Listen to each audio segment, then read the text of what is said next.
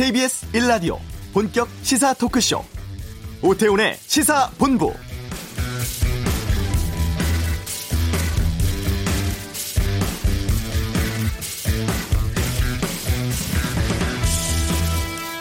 학창 시절 배웠던 둘의 개와 같은 모임 아시죠? 개인의 문제를 공동체 차원에서 논의하고 협력하는 바람직한 민주주의 기반의 조상들 풍습이었습니다. 지역 기반의 공동체를 운영하고 참여하는 민주주의를 하기 위해선 지방선거가 꼭 필요합니다. 실제 우리 삶과 직접 관련된 복지, 뭐 지역 편의시설 등은 지자체에서 결정되죠. 이 때문에 신중하게 투표해야 합니다. 하지만 이번 지방선거 정보도 관심도 부족한 것이 사실이죠. 7표 이상을 찍는다고 하는데 뭐 이리 많은 표를 줘야 하는지 뽑아주면 이 사람들 하는 일이 무엇인지 광역, 기초는 뭔지 비례는 또 뭔지 도무지 모르겠다는 분들이 많이 계십니다. 오태훈의 시사본부 어렵게만 느껴지는 지방선거의 궁금증 친절하게 풀어내는 시간 잠시 후에 갖겠습니다. 뉴스 속에 숨어있는 법률 문제를 알아보는 우리 동네 변호사도 만나실 수 있고요. 전국 현안을 두고 펼치는 전직 의원들의 빅매치 각설하고 코너 88만 원 세대 저자 우석훈 박사와 함께 행복하게 늦는 방법도 준비되어 있습니다. 다양한 시선과 깊이 있는 전문가의 분석을 통해서 여러분의 오후를 함께합니다. 오태훈의 시사본부 지금 시작합니다.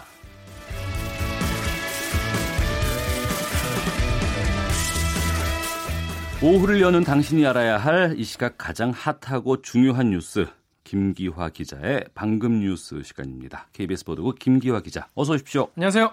북미 정상회담 소식부터 좀 전해주시죠. 네, 이제 일정과 장소가 다 결정이 됐죠.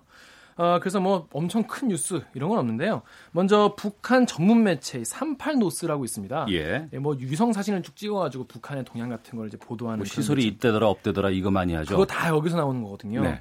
이번에는 또 평안북도 구성시 이하리에 있는 미사일 시험장 위성 사진을 찍어봤습니다. 그런데 지난해 3월에는 미사일을 고정하는 그런 시설 또 무슨 뭐 창고 이런 게 있었는데요. 네. 어, 지난 19일에 다시 찍어봤더니 이게 다 없어졌다는 겁니다. 어. 쉽게 말해서 이런 어, 시설물을 다 철거했다고 볼 수 있겠는데요. 지난 4월에 이제 김정은 위원장이 핵실험 또 이 핵미사일 어, 시험 발사 중단을 선언하지 않았습니까? 3주 그러니까 만에 이런 시설물을 파괴하면서 뭔가 어, 진정성을 알리기 위한 조치가 아니냐 이런 얘기가 나오고 있습니다. 이런 상황이라 그러면 북한이 핵이라든가 미사일 폐기에 대한 진정성을 보이고 싶어 한다는 걸 좀 확실히 이해할 수 있을 것 같아요. 맞습니다. 일단 지금까지는 분위기가 좋고요. 지금 미국에서는 벌써부터 2차 정상회담 장소 얘기까지 나오고 있습니다. 네. 어, 플로리다의 마라라고 리조트가 검토되고 있다 이런 보도가 나왔습니다. 이 이야기는 김정은 위원장이 미국을 간다는 얘기 아니에요? 그렇죠. 이게 뭐 물론 뭐 제안한다고 해서 다 이루어지는 건 아니겠지만은 일단 기본적으로 이제 트럼프가 추가 회담 있을 것이다 이런 예고를 하지 않았습니까? 아, 그런데 이제 켈리언 컨웨이 아, 백악관 선임 고문도 오늘 이 핵 협상에는 네다섯 번까지 음. 회담이 필요할 수 있다 이런 얘기를 했습니다. 네. 아, 앞서 말씀드린 이 마라라고 리조트는요 트럼프 대통령 소유의 리조트인데요. 아, 미중 또 미일 정상회담이 열렸던 곳이기도 합니다. 네. 두 정상 간의 분위기가 상당히 좀 좋은 것 같은데 네. 그 김영철 부위원장 방미 성과가 뭐 좋았기 때문으로 봐야겠죠? 그렇습니다. 이 지난번에 방미했을 때 어, 친서 큰 거 보셨죠? 신서와 함께 선물도 같이 보냈고요. 네. 예, 트럼프 대통령도 김정은 위원장을 위한 선물을 건네면서 화답을 했다 이런 보도도 나, 왔습니다 예, 저는 이 뉴스가 상당히 관심이 가던데 그 트럼프 행정부 내에서 초강경파 네. 볼턴 보좌관이 이번 그 북미 정상회담을 무산시키려 했다는 보도가 나왔어요. 네, 그렇습니다. 미국 CNN 방송이 보도를 한 내용인데요. 예, 볼턴 보좌관은 계속 이 리비아식 모델을 주장을 했었죠. 이에 대해서 CNN이 아, 볼턴 보좌관은 아마도 북미 대화의 전 과정을 날려버리려고 했던 것 같다. 이렇게 보도했습니다. 아, CNN은 볼턴의 이런 시도 자체가 트럼프 대통령 그리고 폼페이오 국무장관을 분노하게 했다라면서 아, 볼턴 보좌관은 적어도 현재 북한 이슈에서는 제외돼 있다 이렇게 보도했습니다. 이 볼턴 보좌관 이번에 싱가포르 가죠? 네 그렇습니다. 그래서 아이 그렇게 날려버린 지금 굉장히 배제돼 있는 그런 상황인데 왜 싱가포르에 가냐 이런 얘기가 나오고 있는데요. 네. 아, 지금 트럼프 대통령이 그 미국 내 언론으로부터 너 지금 북한에 속고 있는 걸 수도 있어. 음. 너 북한에 너무 양보하는 거 아니야? 선전에 속는 거 아니야? 이런 비판을 받고 있거든요. 그래서 이런 여론을 좀 잠재우기 위해서 아니야 나 볼턴도 데려가는 걸 이렇게 보여주기 위한 것 아니냐 이런 분석도 나오고 있습니다. 네. 트럼프 대통령도 전향적으로 이 회담에 임하고 있는 것 같은데 네. 그 자유한국당 홍준표 대표가 이번 그 북미 정상회담 관련해서 뭐 이야기를 했어요. 그렇습니다. 방금 방금 전에 이 한국 프레스센터에서 열린 외신 기자 클럽 간담회에서 나온 얘기인데요. 홍준표 대표가 미국 정상회담을 통해서 CVID에 의한 어, 북한 비핵화 합의가 이루어지지 않는다면 회담을 중단하거나 파기하는 것이 맞겠다라고 말했습니다. 외신 기자들이 굉장히 놀랐을 것 같아요. 음. 다시 적당한 수준의 합의가 이루어져서 북한을 지원하게 된다면 핵 미사일 더 고도화시켜서 치명적인 위협을 가하게 될 거라고 말한 건데요. 이어서 홍 대표는 이번 미북 회담에서 종전선언이 이루어지는 것은 결단코 반대한다 이렇게 얘기하기도 했습니다. 또 주한미군 감축이나 철수 문제 역시 결코 협상 테이블에 올려서는 안 된다라고 주장했습니다. 네, 그러니까 완전한 북한 비핵화 합의가 이루어지기 전까지는 북미 회담을 뭐 중단 파기하는 것이 바람직하다 이런 주장인 거죠. 그렇습니다. 어, 그렇군요. 알겠습니다. 네. 자, 그리고 사법행정권 남용 관련 소식 속보 들어온 거 있을 것 같은데요. 네, 어제 문건이 공개돼서 난리가 났죠. 어, 사법행정권 남용 의혹 관련자들 앞으로 형사 조치를 할지를 두고 지금 법원 내부에서도 의견이 엇갈린 상황입니다. 아, 안철상 법원행정처장 또 각급 법원장이 오늘 오전 10시부터 모여서 회의를 시작했는데요. 지금 시간이면은 이제 밥을 먹고 있을 것 같습니다. 점심 먹고 1시부터 또 회의를 한다고 해요. 네. 몇 시에 끝날지 모르는데 결론 날 때까지 한다고 합니다. 핵심은 이 형사 조치를 할지 말지에 대한 것 같은데 결정 어떻게 전망될까요? 네, 일단 오늘 모임은 고위 법관들이 모이는 자리거든요. 네. 아무래도 형사 조치 신중론에 무게가 실릴 거라는 전망이 나오고 있습니다. 앞서의 차관급인 서울 고법 부장판사들 역시 형사 조치는 조금 어, 신중해야 한다 이렇게 뜻을 모았거든요. 사법부 신뢰훼손의 구성원으로서 책임은 통감하지만 사법부 문제를 사법부가 나서서 고발을 하면은 사실 재판을 해야 되는데 중립적인 재판을 할 수 없다 이런 얘기입니다. 그러니까 사법부가 고발을 한 사건을 검찰이 수사를 하고 그렇죠? 여기에 대한 판결을 사법부가 하게 되는 거 아닐까요? 그렇습니다. 어. 이게 사, 굉장히 난처한 상황인 거예요. 이런 난처한 사태가 오지 않게 하기 위해서 그동안 우리가 판사의 판결을 존중하고 사법부의 독립을 보장해 준 것 아니겠습니까? 네. 예, 그런데 결국 자기 스스로 그런 독립권을 걷어 차버린 셈이죠. 음. 이렇게 상황이 꼬여버린 겁니다. 네. 그럼에도 불구하고 젊은 판사들은 좀 반대가 많은 것 같은데요. 그렇습니다. 이거 해야 된다. 네네네. 이 양승태 전 대법원장의 재판 거래 의혹, 사법권 남용 의혹이 이제 사법부 전체에 대한 불신으로 번지고 있기 때문에 이런 의혹을 해소하기 위해서 어, 수사는 불가피하다 이런 입장인데요. 예, 그저께 사법발전위가 열렸는데 이 자리에서 의견을 밝힌 9명 중에 7명은 검찰의 수사 의뢰, 고발 등 이런 어떤 식으로든 이 조사가 필요하다 이런 의견인 것으로 확인됐습니다. 네. 신중론을 편 사람은 둘에 불과했습니다. 김명수 대법원장이 결단이 지금 참 중요하고 필요한 시점인 것 같습니다. 맞습니다. 예, 본인도 굉장히 난처할 것 같은데요. 일단 일선 법관 회의가 이번 주 마무리되고요. 다음 주 11일에 전국 법관 대표 회의가 있어요. 그래서 이게 끝나고 나서 다음 주쯤 이런 의견들을 모아서 형사 조치 여부가 결정될 것으로 보입니다. 네. 그리고 자유한국당의 전신인 새누리당과 또 그 전에 한나라당. 네. 어, 2006년부터 매크로 프로그램을 이용해서 여론 조작을 했다는 의혹 나왔죠. 그렇습니다. 예, 한겨레가 단독 보도한 내용인데요. 지난 2014년 지방선거, 그러니까 그때 세월호 어, 참사가 있었죠. 한겨레가 당시 당시 이 새누리당 중앙선대위 SNS 소통 본부의 상황실의 채팅방이라고 밝힌 화면을 공개했습니다. 네. 여기 보면요. 한 참가자가 당시 민주당 후보랑 세월호의 소유주 유병원이 연루돼 있다. 이런 의혹을 담긴 글을 퍼뜨려 달라라고 요구하자 곧장 완료했습니다. 이런 답변이 나와요. 이 뉴스는 가짜 뉴스잖아요. 가짜 뉴스입니다. 저도 그때 이제 세월호 취재를 했었는데요. 예. 이런 가짜 뉴스가 정말 말도 안 되게 많이 나왔습니다. 또 하나가 들어오면 또 확인을 해봐야 되잖아요. 혹시 그럴 수 있으니까 이런 식으로 엄청 많이 이제 시달렸던 기억이 나는데요. 이런 가짜 뉴스들이 이렇게 확산이 됐고 그 과정에서 이른바 매크로 프로그램이 활용됐다는 게 당시 관계자의 얘기입니다. 2012년 대선 당시 박근혜 후보 캠프 디지털 선대위원장을 지냈던 박철환 교수도요. CBS 라디오 인터뷰에서 당시에 매크로가 사용됐다라고 밝혔습니다. 네.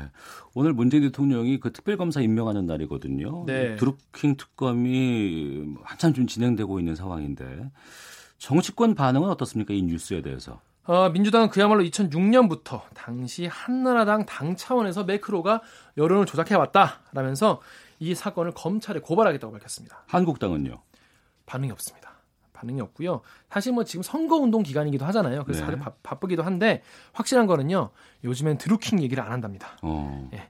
경찰은 이제 사실관계 파악에 나섰고요. 검찰도 어, 지난 국정원 댓글 수사 과정에서도 2012년 대선 때 매크로 작업 많았다 진술이 있었다고 확인했습니다. 네, 경제 뉴스 하나 보겠습니다. 네. 우리 경제가 내수 증가세는 둔화되고 생산의 개선 추세도 제한적이라는 진단 나왔네요. 네, 한국개발연구원 KDI 보고서인데요. 어, 차분하게 한번 짚어보겠습니다. 4월에 생산 측면의 전반적 개선 추세가 제한적이다라고 밝혔는데요. 이거는 개선 추세가 있긴 한데 그렇게 막 눈에 띄지 않는다 이런 얘기고요. 소비는 소비 판매액 지수가 내구재를 중심으로 5.2% 증가해서 양호한 흐름을 유지하고 있다 밝혔는데요. 이 소비 판매액 지수는 뭐냐면요. 소비자들이 실제로 마트, 백화점 혹은 뭐 차량 계약을 통해서 물건을 사는 걸 말하는 겁니다. 네. 그래서 전체 소비한 지수가 그렇다는 겁니다. 5.2% 증가했다는 얘기인데요. 하지만 서비스 소비의 개선이 여전히 지연되고 있다라고 판단했습니다. 서비스 업종에서는 소비가 증가가 굉장히 둔화됐다는 얘기죠. 설비 투자는 기계류가 3.1% 증가했는데 운송 장비가 전월 대비 6.5%나 줄었어요. 그래서 전체적인 증가세가 어, 둔화되고 있다 이런 진단이고요. 건설 투자는 건설 기성이 낮은 증가율 1.4%를 기록했는데 건설 수주도 감소하고 있어서 이 둔화세가 당분간 아, 지속될 것 같다라고 평가했는데요. 이 건설 기성이 뭐냐면요. 이 건설업체가 실제로 시공한 건설의 실적을 말한 겁니다. 네. 그거를 이제 금액으로 평가한 건데요. 다시 말해서 올해 뭐 많이 안 지었다는 얘기예요. 그리고 이 건설 수준은 앞으로 건물을 지어달라는 계약 체결을 말하는 거거든요. 네. 그러니까 지은 것도 별로 안 늘었고 음. 앞으로 지을 것도 별로 없다 이런 얘기입니다. 5월 수출은 선박 수출이 부진했지만 반도체, 석유화학 등으로 높은 증가율을 기록하면서 증가가 됐고요. 4월 취업자는 전년 대비 12만 3천 명, 0.5% 늘긴 했는데 제조업과 건설업의 고용 둔화로 취업자 수 증가폭이 낮은 수준이다라고 평가했습니다. 알겠습니다. 김기화 기자와 함께한 방금 뉴스였습니다. 고맙습니다. 고맙습니다. 자, 이어서 교통 상황 듣고 오겠습니다. 교통정보센터의 박소영 리포터입니다. 점심시간에도 여전히 교통량이 많은 가운데 곳곳에 돌발 상황도 있어서 잘 살피셔야겠습니다. 올림픽대로 공항 쪽으로 여의 2교 부근에서 사고가 있었는데요. 4차로를 막고 이 처리 작업을 하고 있어서 한강대교 지나서부터 정체가 여전합니다. 잠실 쪽으로 동작 부근에서 작업을 하고 있어서 여의도 지나서부터 쭉 밀리고 있고요. 같은 방향 강변북로는 성산에서 한남까지 50분 넘게 걸리고 있습니다. 특히 한남대교 부근에서는 3차로를 막고 고장난 차를 처리하는 작업 을 하고 있는데요. 여파로 부근 정체가 더 심합니다. 이후로 청담대교 부근에서도 1차로를 막고 작업을 하고 있어서 성수 지나서부터 밀리고 있고요. 고속도로에서는 서해안고속도로 서울 쪽으로 서산에서 당진 사이 작업 여파를 받고 있습니다. 양방향 금천 일대 지나기도 힘들고 목포 쪽으로 팔곡터널에서 용담터널까지도 밀리고 있습니다. 중부 내륙간 고속도로 창원 쪽 괴산 부근에서도 6km 구간 작업 여파를 받고 있습니다. KBS 교통정보센터였습니다.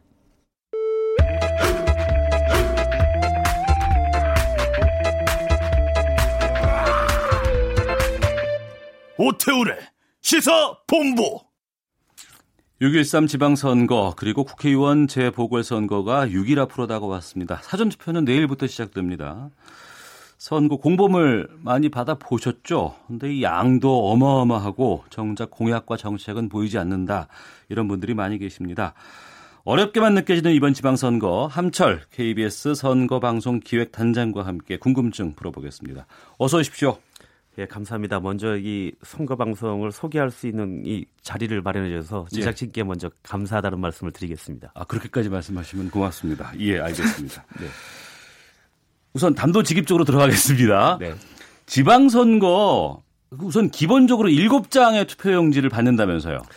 예, 그렇습니다. 아마 처음 하시는 새내기 그 유권자들이 아니라면 아마 다들 그 어느 정도 짐작은 하실 겁니다. 그 해당 그 주민들께서는 유, 아, 유권자들께서는 총 7명의 그 해당 지역에 사시는 분들의 경우 7명의 그 공직자를 선출하게 되는데요. 네. 이게 전국으로 확장을 하면요.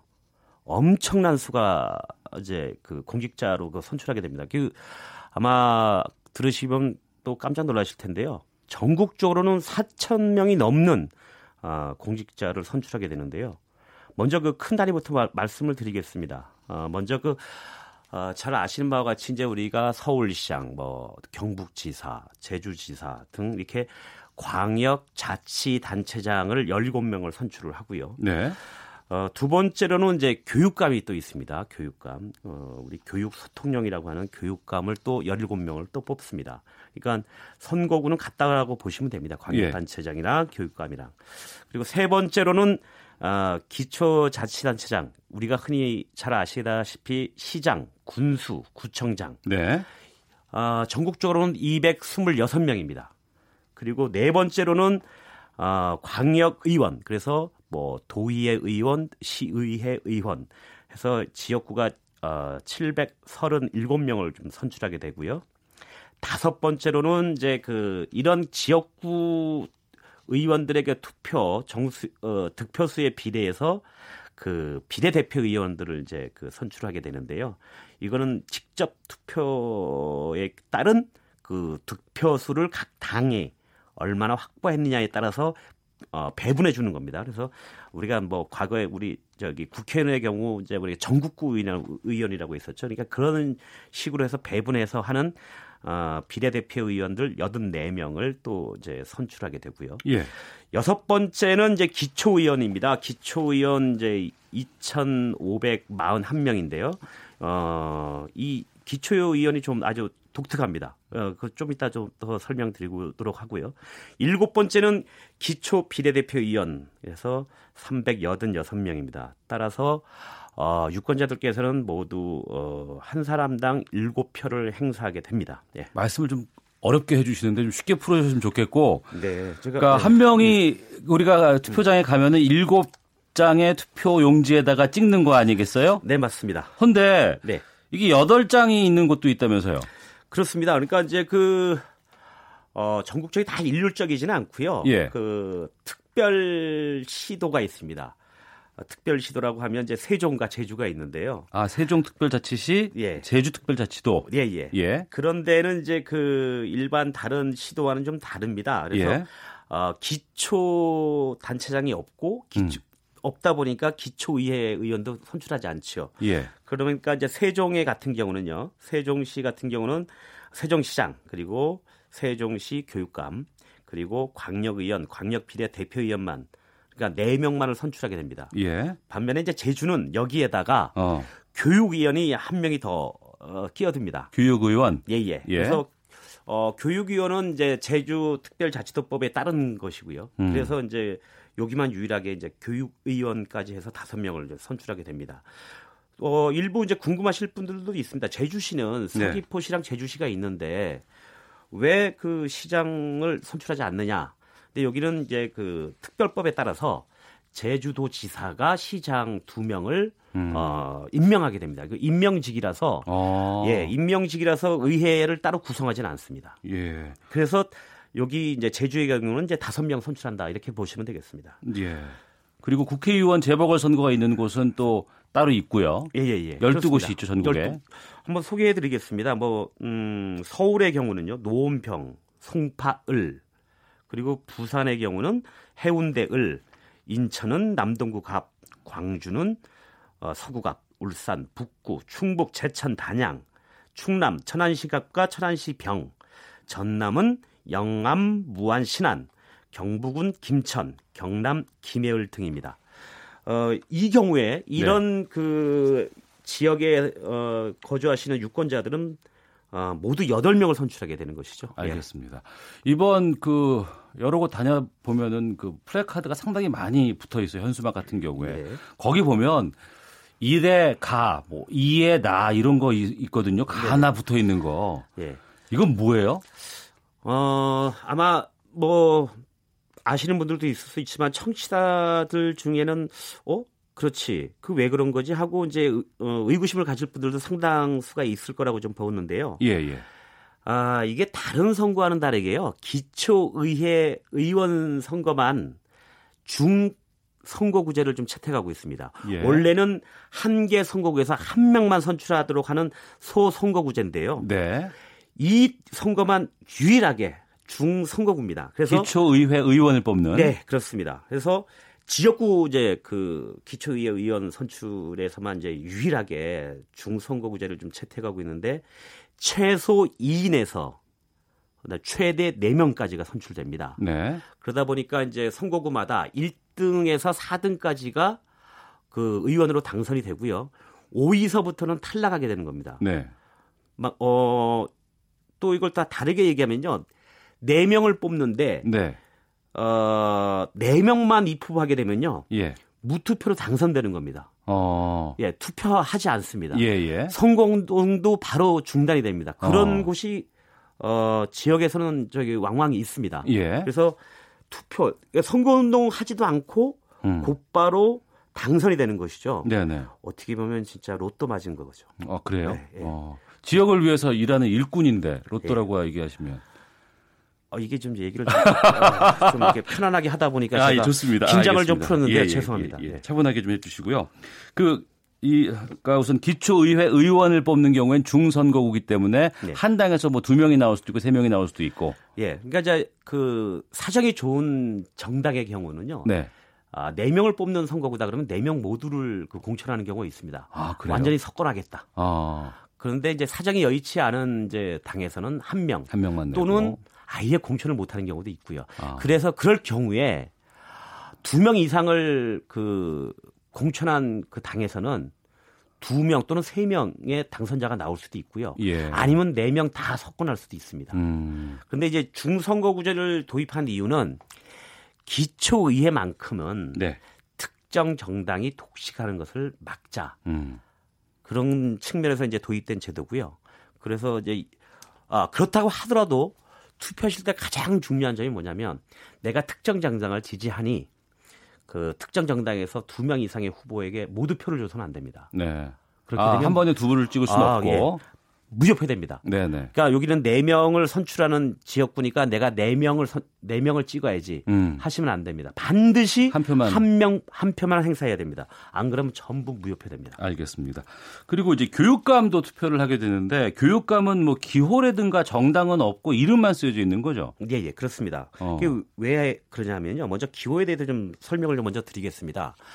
아, 기호를 부여하는 거는요. 어, 제 1당 가장 의석수가 많은 정당이 기호 1번을 가져가고요. 예. 그다음에 그다음 정당이 기호 2번, 그다음 정당이 기호 3번, 그다음 정당이 기호 4번.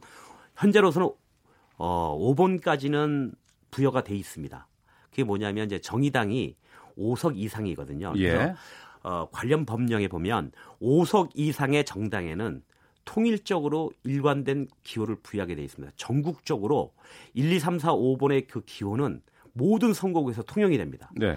그 자, 5석을 미만하는 정당은 직전 선거에 에, 참여했느냐 안 했느냐 따라서 이제 또 순서가 갈리는데요.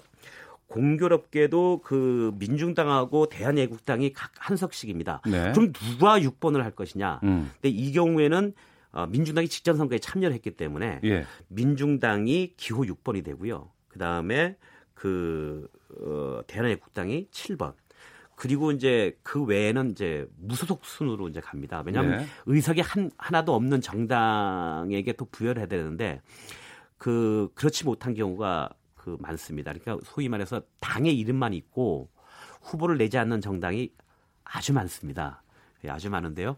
그 정당 외에는 이제 무소속이거든요. 그러니까 무소속 교육감이 정당이 없다는 걸 말씀을 해주셔야 되는데 지금 그 네, 네. 그래서 기호를 얘기를 해주신 거예요. 기호에 네. 대해서도 궁금해하시는 분들도 상당히 아, 수가 그럼요. 있을 것 예, 같았어요. 예, 진행자가 굉장히 그, 어, 뭐, 좀 갇혀 있군요. 그래서 아.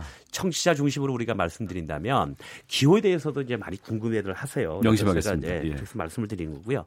교육감은 정당 추천이 아닙니다. 그러다 어. 보니까 기호가 부여되지 않습니다. 개인 네. 자격으로 이제 입후보하는 경우라서요. 음. 어, 그래서 이제 그 기호가 부여 안 됩니다. 그러면 투표용지에 그러면 순서를 어떻게 할 것이냐. 그러니까요. 맨 위에 올라가면 유리하잖아요. 예, 예. 자, 그걸 이제 그 방지하기 위해서요. 그 추첨을 하나요? 아니요. 그렇지 않고요.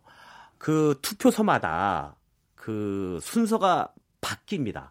예를 들어서 A 후보는요. 예. 어떤 그 가 투표소에서는 제일 위에 올라가 있지만 예. 나 투표소에서는 두 번째. 어. 그다음에 또 다 투표소에서는 세 번째. 아 그래요? 그래서 예, 처음 순서를 계속 바꿔 주는데요. 예. 이런 제도를 도입한 이유가 어. 그 제일 먼저 이름이 걸리는 후보에게 혹시라도 어그 여러 표가 몰리는 어. 그런 것들을 방지하기 위해서 그런 제도를 고안해냈고 그것이 좀 사용되고 있습니다. 알겠습니다. 네. 그렇기 때문에 이제 교육감만큼은 정책이라든가 공약 같은 것들을 좀 제대로 알고 예, 예. 투표하시는 것이 예. 필요할 것 같고 정보를 많이 좀 챙겨 보시는 게 좋을 것 같고요. 내일하고 모레 이틀간 사전 투표 되잖아요. 네. 이건 아무데나 가서 다 할 수 있는 겁니까? 어, 전국 어디서나 가능하고요. 예. 사실 각 정당 또는 후보들이 가장 신경을 쓰고 있는 게 6월 13일 본투표보다는 사실 사전투표입니다. 사전투표는 어, 이틀이나 되고요. 예. 그리고 사전투표율이 계속 늘고 있습니다. 음. 늘고 있기 때문에 그 정당이나 후보들이 6월 13일 본투표보다도 사전투표에 많은 지금 관심을 쓰고 있다. 예. 이렇게 하고요. 그리고 신분증만 있으면 되고요. 어. 예, 가서 투표하는 방법은 워낙 뭐 많이들 소개가 돼 있어 갖고요. 네. 크게 부담은 안 가지셔도 됩니다. 어. 네네. 그 제한 없이 행사하실 수 있다는 거. 예, 그리고 그 아, 한마디만 더 드리면 이제 이게 최초에는 그 사전 투표율이 11.5%였는데요. 예, 뭐 해를 거듭할수록 늘고 지난, 있죠, 지금 추세가. 예, 지난 대선에는 26% 를 넘었죠. 그래서 아마 이번 그 지방 선거에도 적극 투표가 있다는 사람들이 많아서요. 아마 30%에 육박하지 않을까 하는 그런 전망이 나오고 있습니다. 예. 선거 방송 KBS의 전망입니다. 예. 알겠습니다. 선거 방송에 대한 여러 가지 뭐 시청률이라든가 이런 부분에 대해서도 각 방송사마다 상당히 좀 민감해해요. 네. 이번 KBS 선거 방송 기획 단장을 맡고 계신데 또 그럼에도 불구하고 워낙에 지금 지방 선거에 대한 관심이 낮기 때문에 스스로 좀 홍보할 수 있는 기회 딱 한 20초, 30초 정도만 드릴게요. 마무리하시죠. 예. 그 저희들이 그 어, 지방 선거를 우리가 통상 이제 총선이나 대선보다는 중요도가 낮다라고 생각하는데요. 아까도 모두에 말씀드렸습니다만은 무려 4천 명이나 되는 공직자를 선출하는 선거입니다. 네. 대단히 중요하고요. 그러면 아, 이렇게 선출된 사람들에게 그왜 선출 왜 선출을 했는가? 아, 유권자의 표심을 정확하게 저희들이 반영하고 분석해서 향후 미래를 전망해 보는 그것이 이제 개표 방송인데요. 네. 아마 KBS 개표 방송은 뭐 그동안 뭐, 뭐 청취자들께서도 잘 아시겠 겁니다만은 어, 한 번도 그 실망을 시켜드린 적이 없고요. 그리고 한국을 대표하는 선, 어, 선거 방송이라는 점 다시 한번 강조를 드리면서 예 감사합니다. 이만 발언을 마치겠습니다. 이- 저도 감사합니다. 함철 KBS 선거기획단장이었습니다. 고맙습니다. 고맙습니다. 네, 이 시각 헤드라인 뉴스 듣고 오겠습니다.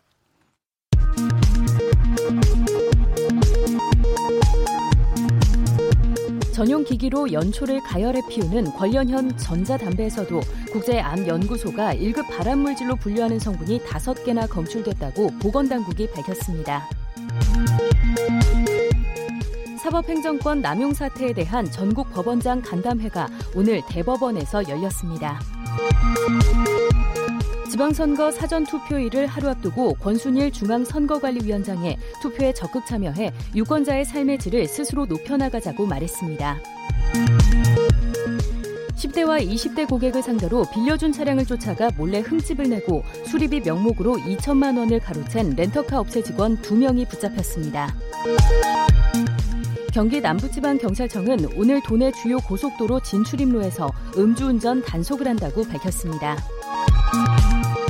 문재인 대통령이 어제 현충일 추념사에서 비무장지대 유해 발굴을 언급함에 따라 오는 14일 예정된 남북 장성급 회담에서 논의될 것으로 예상됩니다. 지금까지 헤드라인 뉴스 조진주였습니다.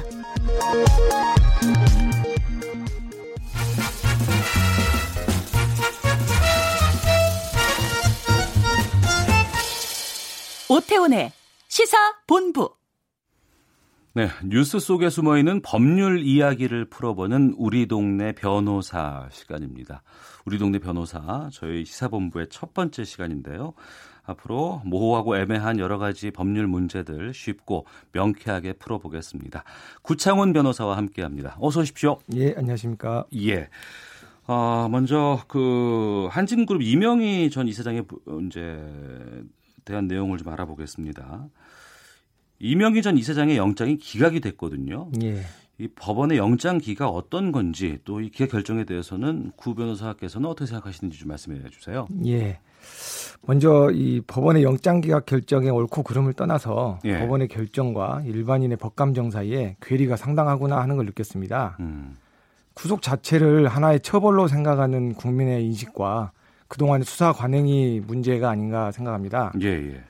청취자를 대신해서 본부장님께 한번 여쭤볼게요. 저한테요? 예. 예, 예, 예. 구속은 형벌인가요? 아닌가요? 구속이요? 예. 그 상당히 그 힘들고 어려운 얘기인데 형벌은 아니지 않습니까 이게? 예, 맞습니다. 구속은 형벌이 아닙니다. 어. 영장 실질 심사는 피의자에 대한 것인데요. 예, 예. 피의자는 말 그대로 범죄의 의심을 받는 사람입니다. 음. 어디까지나 범죄가 확정된 사람이 아니고 아니거든요. 예, 예. 그래서 구속은 피의자에 대한 형벌이 아니고 어. 수사와 형사재판 절차의 보조수단이다 이렇게 생각하시면 될 것 같습니다. 그러니까 수사를 위해서 잠시 가둬둔다 이렇게 보면 되나요? 예, 그렇습니다. 확정된 어. 그 재판에 의한 형벌이 아니라는 것이죠. 예. 그래서 이 점을 전제로 앞으로 이야기를 해봤으면 좋겠습니다. 그럼에도 불구하고 이게 형벌이 아닌데도 불구하고 또 그 영장 기각이라는 말이 나오잖아요. 예. 기각하는 뭐 이유가 있지 않습니까? 맞습니다. 그거는 이제 기각에 대한 그 법의 형사 형사소송법에서 기각에 대한 그 구속 사유가 있고요. 예. 예 영장에 대한 구속 사유가 있기 때문에 구, 음. 구속 사유에 해당하는지 아닌지에 따라서 영장을 발부하기도 하고 영장을 기각하기도 하고 그렇습니다. 예. 그럼 이번에 같은 경우에는 기각에 대해서 뭐라고 이유를 달았어요? 예, 먼저 그러면 그 영장 판사의 말을 한번 살펴보겠습니다. 예. 어, 범죄 혐의 일부의 사실관계와 법리에 관해 다툼의 여지가 있고 음. 도망의 염려가 있다고 볼 수 없다. 그리고 피해자들과 합의한 시점 및 경위, 내용 등에 비춰 피의자가 합의를 통해 범죄 사실에 관한 증거 인멸을 시도했다고 볼 수 없다라고 예. 했습니다. 어. 예, 여기서 주의 깊게 봐야 하는 부분이 범죄 혐의의 일부에 대해 사실관계 및 법리에 다툼의 여지가 있다는 겁니다. 일단 구속이라는 게 피의자의 방어권을 심각하게 제한하거든요. 예. 범죄 혐의가 상당히 입증되었다면 피의자의 방어권이 크게 중요하지 않을 수 있는데 다툼의 여지가 있다면 피의자의 음. 방어권은 매우 중요하기 때문에 구속에 대해 신중해야 합니다. 예. 근데 이명희 씨 건에 대해 재판부는 다툼의 여지가 상당하다고 본 건데요. 이명희 씨의 피의 사실 중에 구속의 필요성이 있는 것들은 특수상해와 상습폭행인데요. 특수상해라는 것은 위험한 물건으로 상해를 입힌 거고요. 네. 상습폭행은 습벽에 의해 폭행을 했다는 겁니다. 음. 이 부분들에 대해서 사실관계, 실제로 그런 일이 있었는지에 대한 것과 이게 과연 상습폭행이냐 아니면 특수상해냐 이런 법리적인 부분에 대해서도 좀 더 신중한 검토가 필요하다는 게 법원의 입장인 것 같습니다. 네. 다음으로 구속은 범죄에 대한 소명 이외에 증거 인멸이나 도주의 우려를 살피게 되는데요. 도주의 우려는 맞지 않은 것 같고 음. 증거 인멸 부분이 쟁점이 되었습니다. 11명의 피해자 중 5명의 합의서를 제출했습니다. 이 부분이 증거 인멸 아니냐 하며 구속의 필요성을 주장하였는데요. 법원에서는 합의서가 작성된 시점, 그다음에 경위, 내용 등에 비춰서 증거인멸로 보기는 어렵다고 판단한 것으로 보입니다.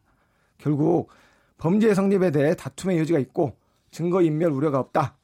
그래서 법원이 기각한 것으로 보입니다. 네. 그런데 이제 이와 이제 이런 그 구속영장의 그 채택 아니면 기각 이거에 대해서 여러 가지 뉴스들이 많이 나오잖아요. 예. 그 지난번에 그 미디어 워치 그 변희재 대표 같은 경우에 이제 그때는 구속이 됐어요 영장이. 그렇습니다. 어 여기는 허위사실 유포 혐의로 구속이 됐었는데 이와 관련된 혐의는 이명희 전 이사장이 더욱 더 중요한 것 같은데 그쪽은 구속이 되고 이명희 전 이사장은 기각이 됐거든요. 이것 예. 때문에 논란이 좀 많이 되는 것 같기도 하고 예. 어떤 차이가 있는지요? 예. 먼저 그러면 변희재 미디어워치 대표 고문에 대한 영장 담당 판사의 결정을 한번 보겠습니다. 예. 여기 보면 범죄 소명이 있고 음. 범행 후 여러 정황에 비춰 증거 인멸의 염려가 있으며 피해자 측에 대한 유해 가능성 등을 종합해 볼 때 구속의 사유와 필요성이 인정된다라고 했습니다. 네. 이명 씨와의 가장 큰 차이는 일단 범죄에 대한 소명이 충분하다고 본 것입니다. 범죄에 대한 소명이 충분하면 피의자의 방어권은 상대적으로 덜 보호할 수 있는 거죠. 네. 좀 더 구체적으로 살펴보면 변희재 씨 건의 경우 죄명은 정보통신망법에 의한 명예훼손입니다. 예. 허위사실 유포라는 건 정확한 범죄명은 아니고요. 어. 피의 사실을 보면 변 씨가 미디어워치 인터넷 기사와 자신의 저서 손석희의 저주 등을 통해 JTBC가 김한수 전 청와대 행정관과 공모해 태블릿 PC를 입수한 후 파일을 조작해 최순실이 사용한 것처럼 조작 보도했다는 겁니다. 네. 예. 즉 태블릿 PC 파일을 조작했다는 허위 사실로 손석희 음. 사장과 JTBC 기자들의 명예를 훼손했다는 겁니다. 그런데 태블릿 PC 조작에 대해 이미 과학수사 국립과학수사연구원의 조사 결과와 법원의 판단에 의해 허위 사실이 증명되었음에도 불구하고 자꾸 이를 유포한 거죠. 어. 결국 변 씨의 경우 범죄에 대한 소명이 충분했다는 거고요. 예. 다음으로 중요한 차이는 피해자와의 관계입니다.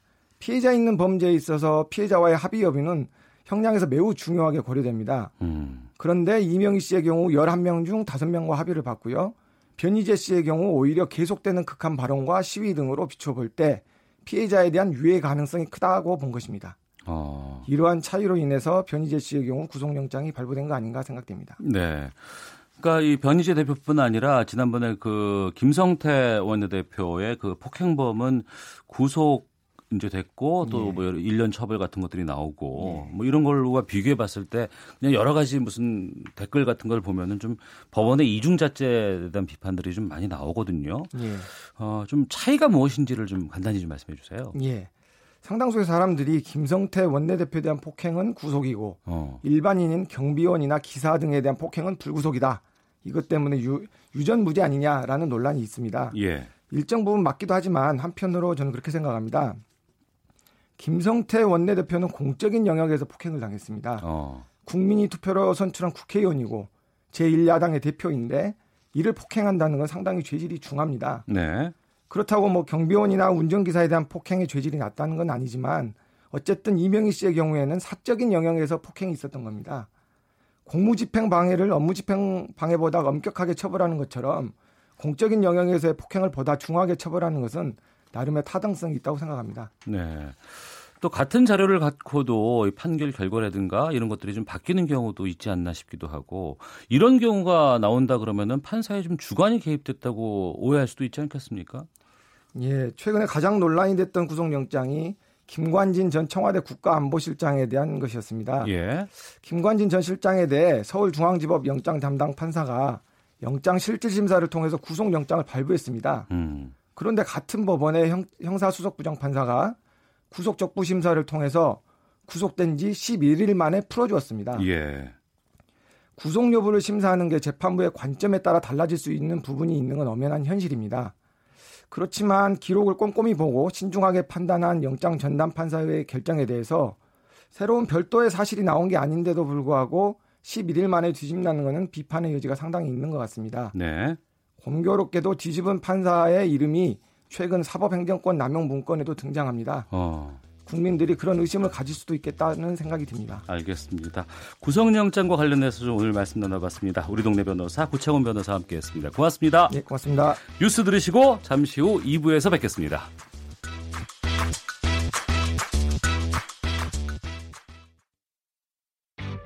야, 아 왜? 점심시간에 뭐하냐?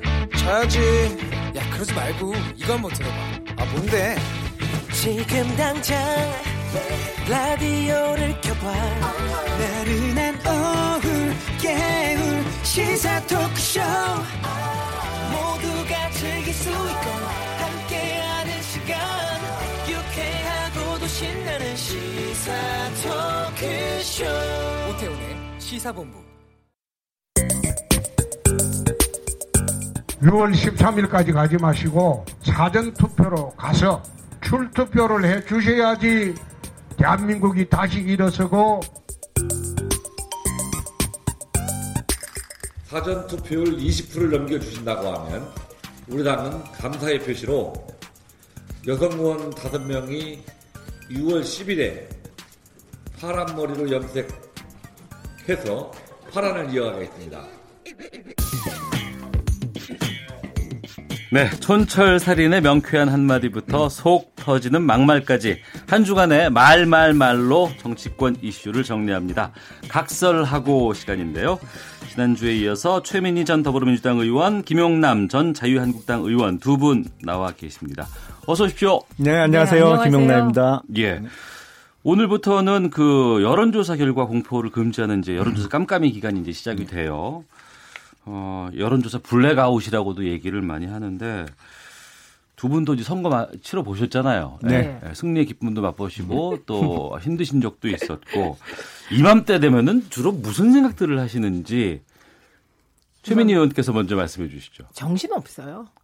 어, 막상 후보자는 네. 정신 없어요. 정신 어. 없고 한 명이라도 더 악수하고 예. 그 다른 후보보다 먼저 빨리 새벽에 교회 예배라도 참석하고 막 어. 이런 생각이고 다수의 사람들이 많이 있는 곳으로. 네, 그래서 예. 사람을 만나러 사람 속으로 속으로 이렇게 되고요. 음. 이게 이게 가장 정확한 걸 정신 없다. 네. 그래서 노무현 전 대통령께서 그 그때 대선 때 그랬잖아요. 하루라도 빨리 끝났으면 좋겠다고 생각했다. 아, 빨리 너무 힘들고 정리가 됐으면 좋겠다. 아.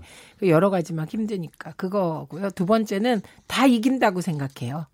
아 모두가 다요? 네, 후보자들이 모든 후보들이 어. 이긴다고 생각하고 심지어 뭐 2, 3% 얻는 후보들도 네. 기적이 네. 일어날 거라고 생각해요. 아, 그렇기 때문에 뛸 동력이 생기는 거예요. 어. 그래서 또 여론조사 블랙아웃이라고는 하지만 자체적으로 캠프에서 여론조사를 또 계속 하기 때문에 네. 공표만 못하는 거잖아요. 예, 예. 네, 그래서 어쨌든 미친 듯이 열심히 뛰는 시기다. 음. 한편으로는 좀 지쳐가면서도 마지막 힘을 내는 시기다.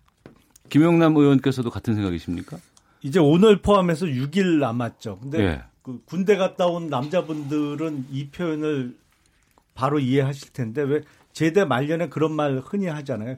이제 거꾸로 매달아 놔도 국방부 시계는 돌아간다. 가죠. 네. 그러니까 후보는 심신이 피폐해 있거든요. 지금쯤 음. 되면. 그러니까 뭐 이제는 진짜 6일 동안 거꾸로 매달려 있어도 6일만 지나면 이제 끝난다. 이 지긋지긋한 선거전이. 그러니까 네네. 네. 사실은 낮에 돌아다니면서도 수면 부족과 또 피로가 겹쳐서 좀 머리가 띵한 상태로 예. 어떻게 보면 기계적으로 만나면 넙숙 절하고 어. 악수하고 명함 돌리고 이러면서 그냥 이를 악물고 이제 며칠만 더 버티면 해방이다. 뭐 이런 생각을 하고 있을 때죠. 그야말로 몸이 선거 운동에 적응된 시, 기가 바로 이맘때겠군요. 그렇죠. 그렇죠. 네. 그냥 무의식이 다닌다고 보면 되고요. 어. 음, 그다음에 이럴 때 이제 뭐가 뭐로 판가름이 나냐? 권력 음. 의지요. 음, 누가 권력 더 권력 의지. 가 강한가. 아, 그래 그게 정신력 싸움으로 이어지는 시기입니다. 그래서 객관적으로 이렇게 평가하고 막 이러면 뭐뭐 여론조사 공표 안 되니까 어떨 거다 이런 음, 음. 변수가 음. 생기면 어떨 거다 이렇지만 네. 이제 지금 시기 되면 후보는 뭐 정신이 없을 때고 오히려 이제 캠프가 각 후보 캠프가 든든하게 후보를 받쳐줘야 되는 시기입니다. 후보 당사자는 상당히 좀 신경 쓰이고 그렇게 뭐 기계적으로 반응할 정도의 지친 심신이 있는 상황이라 그러면 그 두 분 같이 이제 밖에서 좀 아니면 좀 옆에서 지원하시면서 보실 때는 좀 넓고 크고 위에서 보는 것 같은 느낌이 드실 거 아니에요. 숲도 보일 것 같고. 원래요 후보는 죽을 맛인데 옆에서 지켜보는 사람은 재밌어요. 이게 선거만큼 재밌는 게 없습니다. 사실. 아, 그래요? 제가 생각하기에 이 현대 사회에서 선거는 옛날 고대 로마의 왜 검투사들 원형 경기장에 모아놓고 이렇게 대결시키잖아요. 예, 거기서 예. 이제 누가 지고 지고 이기고 뭐 거기에 환호도 하고 있잖아요. 네. 그러니까 고대 로마의 검투사 경기를 현대사에 옮겨놓은 게 선거다. 저는 이렇게 생각합니다. 그러니까 아, 관중은 그래요? 재밌어요. 누가 이기고 누가 죽어나가는지 지켜보는 것이죠. 그 과정도 어, 재밌고. 어. 근데 동의 동의하면서 저는 되게 민주주의가 고맙다고 생각해요. 예. 예전에는 그 왕조 시대에는 정권이 바뀌면 상대 그 반정을 일으켜서 실패한 쪽은 완전히 그냥 일족 삼족을 멸하잖아요. 그렇죠. 그런데 예, 예. 민주주의는 예. 어쨌든 투표에서 저도 음. 이후 4년을 또 기약할 수 있고. 그렇죠. 그러니까 아주 좋은 제도 같아요. 근데 우리나라는 요새 선거에서 지면 감옥 가던데요. 목을 내놓지는 않지만 과거처럼 감옥으로 가서 몸, 몸으로 때워야 되는 상황이 많아서. 근데 그건 이제 피차 마찬가지인데 그래도 어쨌든 목숨은 안 내놓고 법적 절차를 밟고 다툴 수 있으니까 좋은 것 같아요. 네, 알겠습니다. 어, 지금 여러 가지 행간에 또, 또, 그, 언중유골이라고 뭐 여러 가지 좀 중요한 부분들을 하나씩 좀 얘기를 하시는 것 같은데, 그건 좀 차분하게 좀 볼 것 같고요. 예전에는 이제 부재자 투표라고 해서 이제 투표를 못 하는 사람들을 위해서 따로 한 게 있다면 요즘에는 사전 투표라 그래서 이틀을 지금 이번엔 주고요. 네. 예. 어, 대통령께서도 뭐 사전 투표로 한다는 얘기가 지금 나올 정도로 네. 뭐 여러 가지 하고 있는데 두 분께서는 사전 투표하십니까 아니면은 그 13일 날 투표하십니까? 저는 사전 투표를 예. 당연히 하죠. 사전 투표를 하면서 요새는 뭐 보통 그거를 어, SNS에 올리면서 사전 투표를 지역 내에 어, 저희 당의 지지층에 대해서 독려하는 수단으로 이렇게 쓰고 네. 아마 대부분 그 당에 몸담고 있는 당직을 음. 갖고 있는 분들은 사전 투표하는 분들이 대부분일 거라고 생각이 됩니다. 네. 네, 저도 사전 투표해요. 아, 그러세요? 네, 그리고 어. 사전 투표를 해야 선거 당일 뭔가 할래도 할 수 있고요. 예. 그리고 요즘은요, 60대 이상, 그러니까 저희 어머님 87세신데 정치식이 가장 높으세요. 왜냐, 음. 되게 집에 계시면서 계속 토론회를 보기 때문에. 정보가 제일 많으신 분들이에요. 정보가 예, 많아서 예, 예. 저에게 대통령도 사전 투표하니까 같이 하자 이러시는 거예요. 어.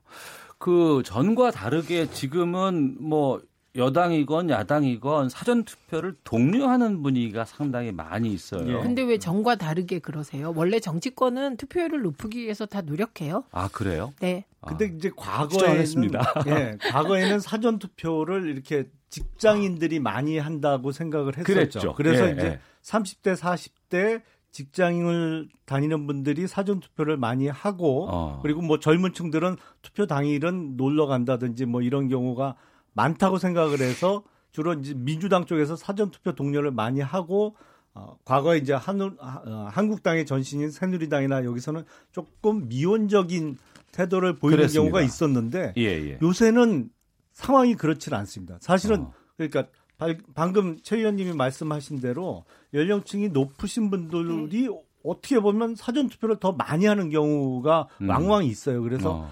한국당에서도 사전 투표율을 높이기 위해서 노력하고 있는데 제가 보기엔 이번 선거는 좀 독특한 면이 있습니다. 예. 다른 예. 예전의 선거와 달리 민주당의 당 지도부는 핵심이 뭐냐면 당 지지층을 향해서 여러분들이 투표를 만약에 안 하면 우리 당의 후보가 떨어질 수도 있습니다라는 공포감을 어떻게 심어주느냐가 이번 선거의 관건이고 한국당 입장에서는 당 지도부가 지지층을 향해서 여러분들이 적극적으로 투표를 해주시면 우리 후보가 당선될 수도 있, 습니다라는 희망을 어떻게 심어주느냐. 그러니까 양당 간에 약간 전략이 틀려요. 그러니까 지지층을 투표소로 끌어내야 되는 것은 맞는데 한쪽은 질 수도 있다는 공포감, 한쪽은 이길 수 있다는 희망을 어떻게 던져주느냐. 이게 이번 선거의 가장 핵심이 아닌가 싶습니다. 근데 김영남 의원께서 말씀해 주신 거는 민주당 쪽에서는 안 찍으면 진다는 공포감을 심어주고 찍으면 된다는 희망을 자유한국당 쪽에서 이제 힘, 심어준다고 말씀하셨는데 동의하세요? 음, 그 어쨌든 막판에 가면 예. 자기 지지층을 얼마나 많이 끌어내느냐가 선거의 성패를 좌우한다. 이게 일반론으로 맞고요. 네. 그런데 지금 민주당 입장에서는 민주당 지지층이 안 나오면 떨어진다 이런 공포 마케팅을 할 단계는 아닌 것 같아요. 음. 네, 아닌 안 나와도 같고. 이긴다 이런 아니, 말씀인가요? 그건 아니고 지금 문재인 대통령을 지키자는 분위기가 어, 굉장히 높기 때문에 나온다고 보고 더하기 힘 있는 여당 후보를 찍어야 네. 우리 마을이 발전한다. 이렇게 지방선거에선 전략이 두 가지로 가기 때문에 힘 있는 여당 후보를 찍자. 이건 이제 중도층 포섭 전략까지 음. 나갔다는 거 말씀드리는 거죠. 네.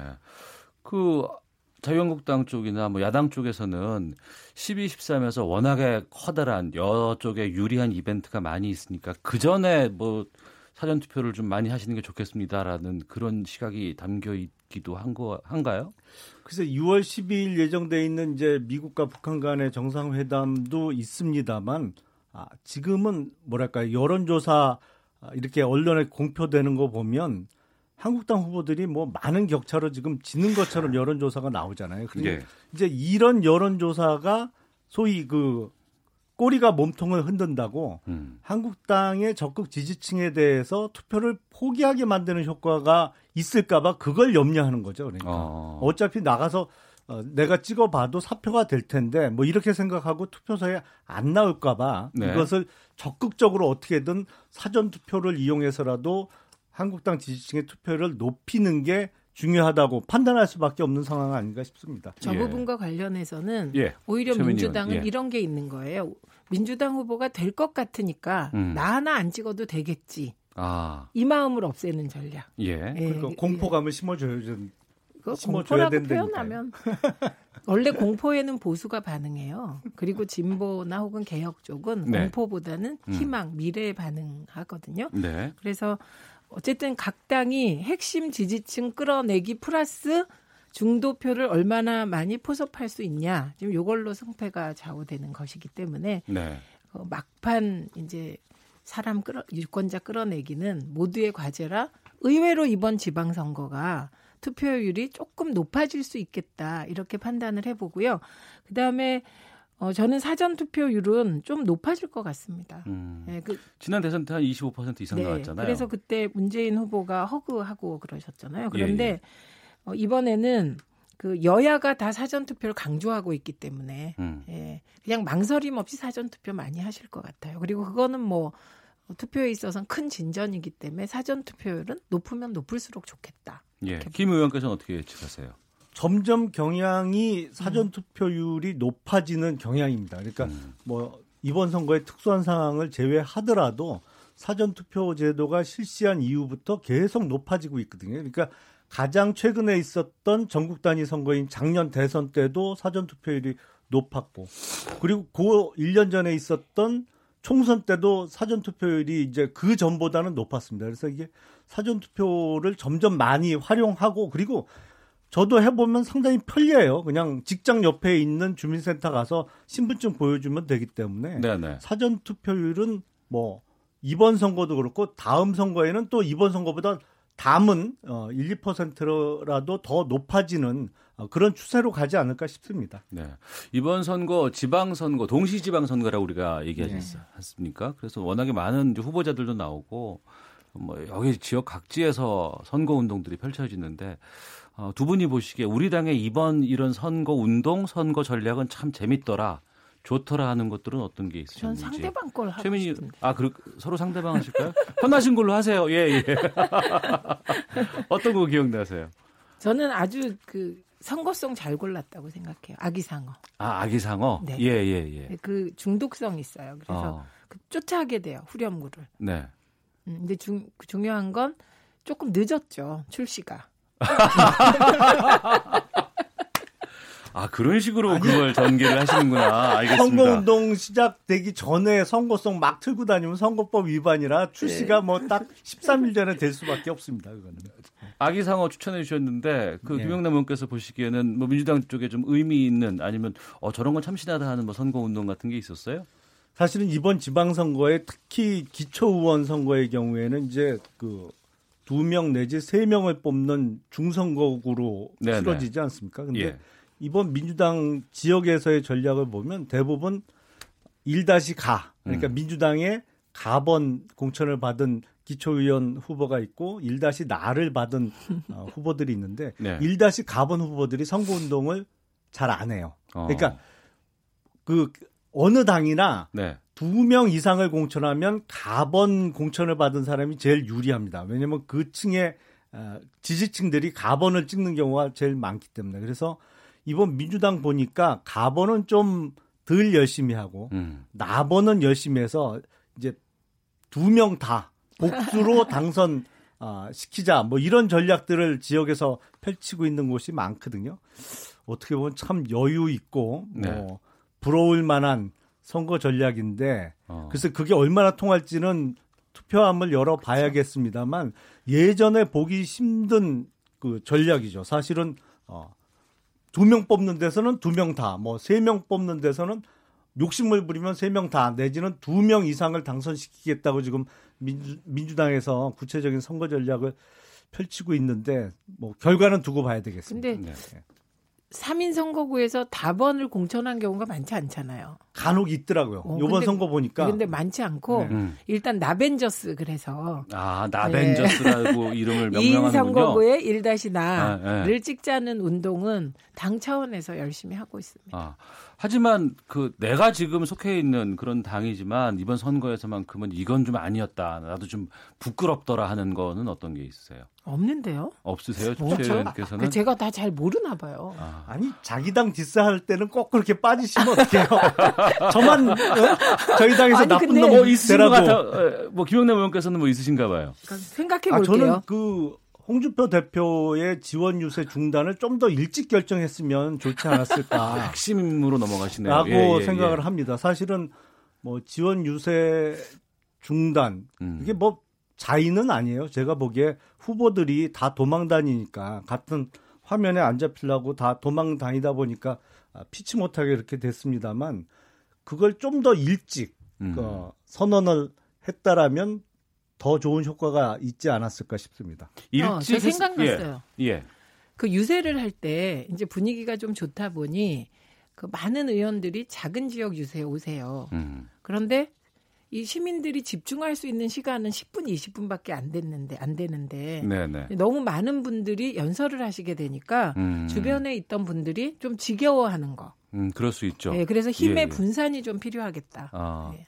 어떤 모임이건 많은 사람들이 군중들이 함께 하고 있을 때 제일 힘든 게 그 오신 분들 소개하고 이분들 발언 기회 주는 거.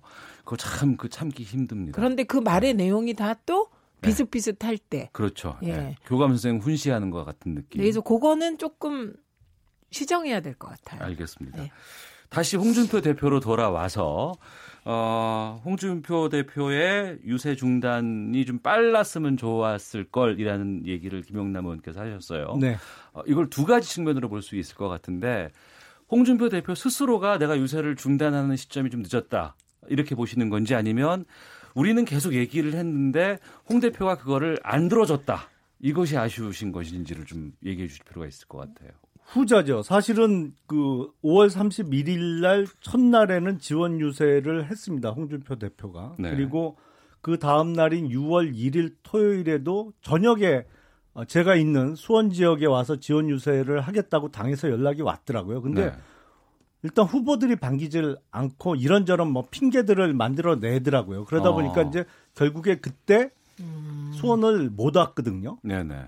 그리고 이제 그 다음 날 그 유세 중단 선언을 했어요. 네. 그러니까 네. 이게 본인이 좀 더 일찍 그 직감을 했더라면 좀 더 이른 결정이 나왔을 텐데 당 대표가 공천권 갖고 있고 뭐 힘이 세니까 그 전까지야 다 당 대표 앞에서 잘 보이려고 노력을 했습니다만 본격적인 선거전 돌입하니까 일단 후보들이 자기 당선이 가장 시급하지 않습니까? 그러니까 예. 이게 맘먹은 대로 안 돌아가는 거죠, 선거전이. 음. 그러다 음. 한 2, 3일 겪고 나니까 이제 유세 중단을 선언을 했는데 다만 아쉬운 거는 SNS도 좀 그쵸. 끊으시면 더 좋을 것 같은데 제가 그 말씀 드리려고 그랬는데 네, 그 말씀을 좀 해주세요. 예, 예 최민희 의원께서. 그러니까 유세 중단이라는 게 지금은 그 오프상에서의 유세가 크게 의미가 없습니다. 다녀보면 일단 시민들이 관심이 없으세요. 네네. 네. 그리고 어. 유세차를 타고 돌아도 그 반응을 보이시는 시민들은 아주 극히 드무세요. 그냥 그러니까 듣고 마시는 운동을 거지. 하는 사람의 입장이지 운동을 받아거나 네. 봐야 되는 사람에게는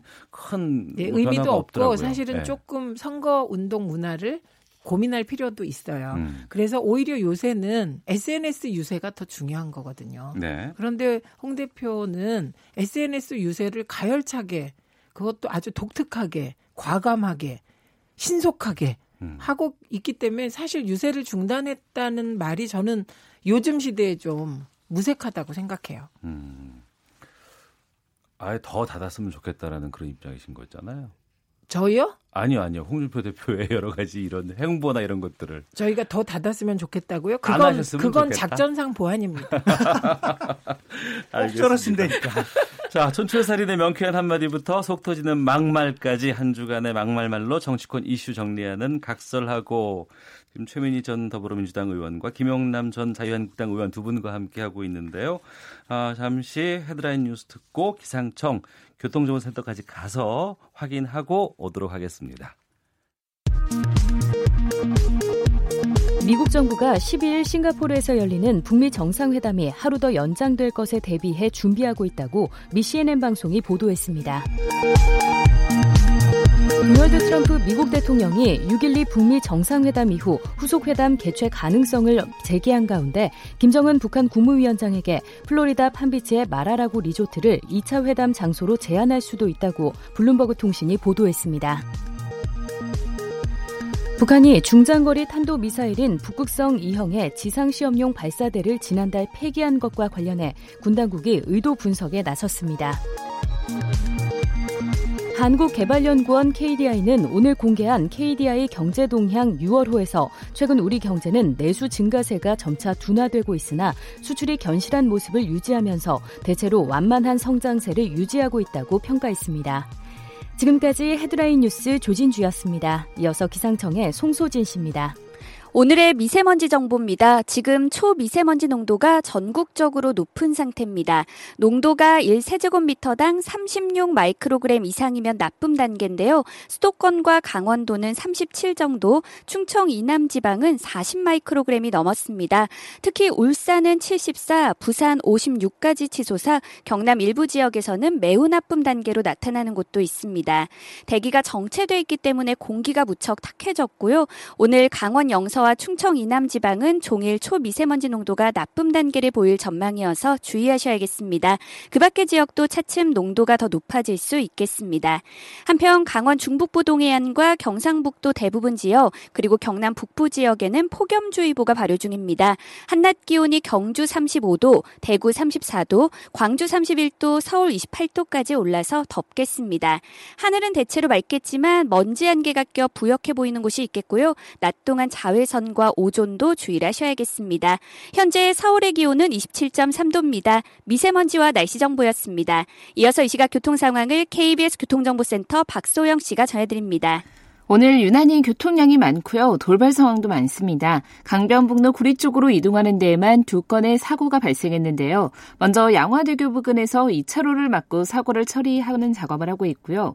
이후로 원효대교 부근에서도 사고가 발생해 2차로에서 이 처리 작업을 하고 있습니다. 성산에서 동작 지나는데 30분 정도 예상하셔야겠고요. 올림픽대로는 반포 부근에서 4차로를 막고 작업을 하고 있는데요. 여파로 여의도부터 밀립니다. 이후로 청담까지 쭉 서행하고 고속도로에서는 서해안고속도로 서울 쪽으로 서해대교 부근에서 사고가 있었는데요. 3차로에서 이 처리 작업을 하고 있습니다. 뒤로 2km 구간에서 정체가 심한 상태고 이전에 서산에서 당진 사이 작업 때문에 이동하기가 힘듭니다. 경부고속도로 서울 쪽으로 인보 정류장 부근에서도 화물차 관련해 사고가 발생해 2차로에서 이 처리 작업을 하고 있습니다. KBS 교통정보센터였습니다.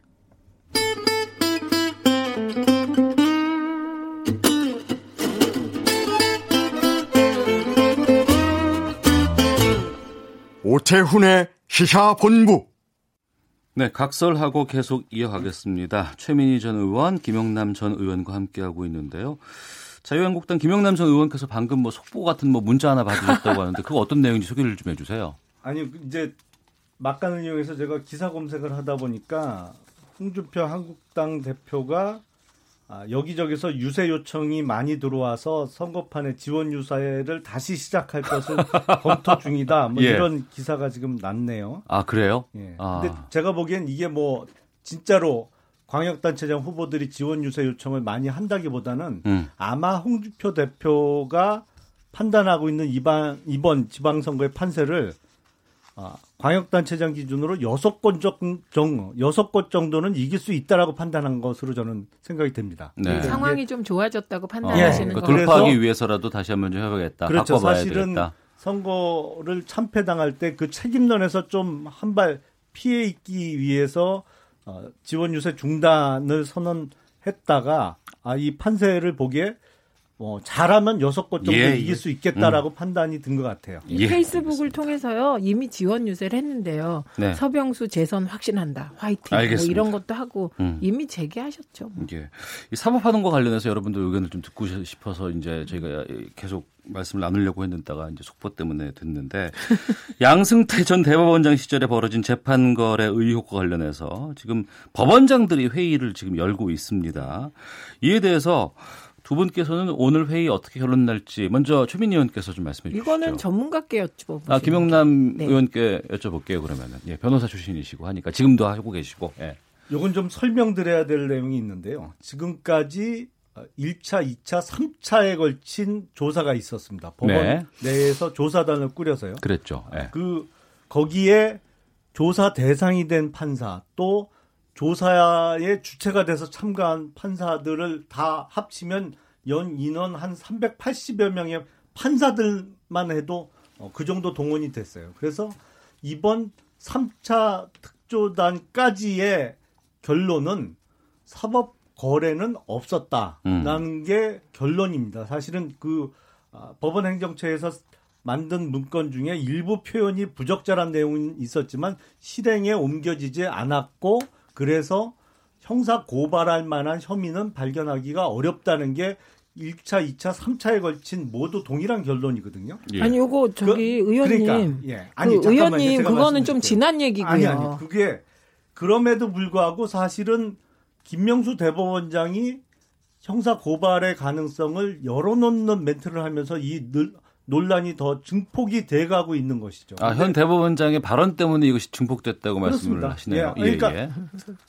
3차 특조단이 그 발표한 보고서를 보더라도 음. 그뭐 직권남용죄가 성립할 만한 실제의 어떤 어, 재판 거래는 있었다고 보기 어렵다라는 게 결론이거든요. 근데 예. 그래서 오늘 그 법원장 회의에서도 어, 고발에 사실상 반대하는 음. 소위 얘기하는 신중론으로 결론이 날 가능성이 높아 보이고요. 네네. 네. 이제는 법원 내부에서도 물론 이제 아, 중견법관 이상의 판사들이 그런 의견을 뭐 외부적으로는 공표를 못하고 어, 내부적으로 많이 갖고 있습니다만 이 사태를 몰고 오고 예, 있는 정리해 주시고요. 예. 김명수 대법원장에 대한 일종의 책임론이 이제 아, 논의가 되고 있습니다. 예. 그거는 너무 일방적인 말씀이시고요. 예. 우선 이제 1차, 2차, 3차 조사단이 뭐 지금 말씀하신 것처럼 법원 내 아무 문제가 없었던 것처럼 클리어한 것처럼 말씀하시는데 그게 아닙니다. 음. 그리고 그 우선 블랙리스트 것만 해도 블랙리스트다.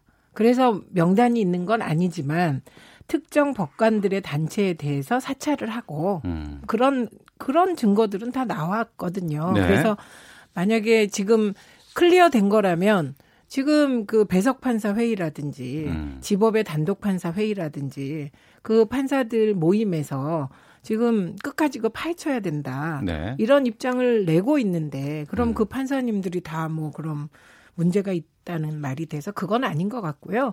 일단 특조단의 발표에 그게 모순이 있었고요. 그리고 음. 특조단이 지금 계속해서 문건들을 조금씩 공개하고 있잖아요. 근데 네, 98건은 또 나왔어요. 예, 지금. 공, 예, 그 문건의 추가로. 내용이 추가로 공개되면 될수록 지금 사실 국민들이 깜짝 놀랄 내용이 많기 때문에 음. 어, 저는 이 사태를 그냥 뭐 김명수 대법가 대법원장께서 뭐 발언을 잘못해서 이 사태가 촉발됐다. 이거는 조금 저하고는 생각이 많이 다르신 것 같고요. 예. 그다음에 지금 보면 어, 양승태 대법원장과의 관계에 따라서 이번 음. 사태에 대한 판단이 조금 다른 것 같이 보입니다. 예. 그리고 기수가 좀 많고 지위가 높을수록 신중론을 펴는 거는 뭐 어디나 마찬가지 같아요. 예. 그러나 예. 지금은 그 특조단 조사 결과와 그 문건들 있잖아요. 문제가 되는 문건들. 그리고 어저께 저녁 뉴스에서 잇따라 보도된 거 보면 저는 정말 깜짝 놀랐어요. 법원에서도 저렇게 마치 그 정부 공작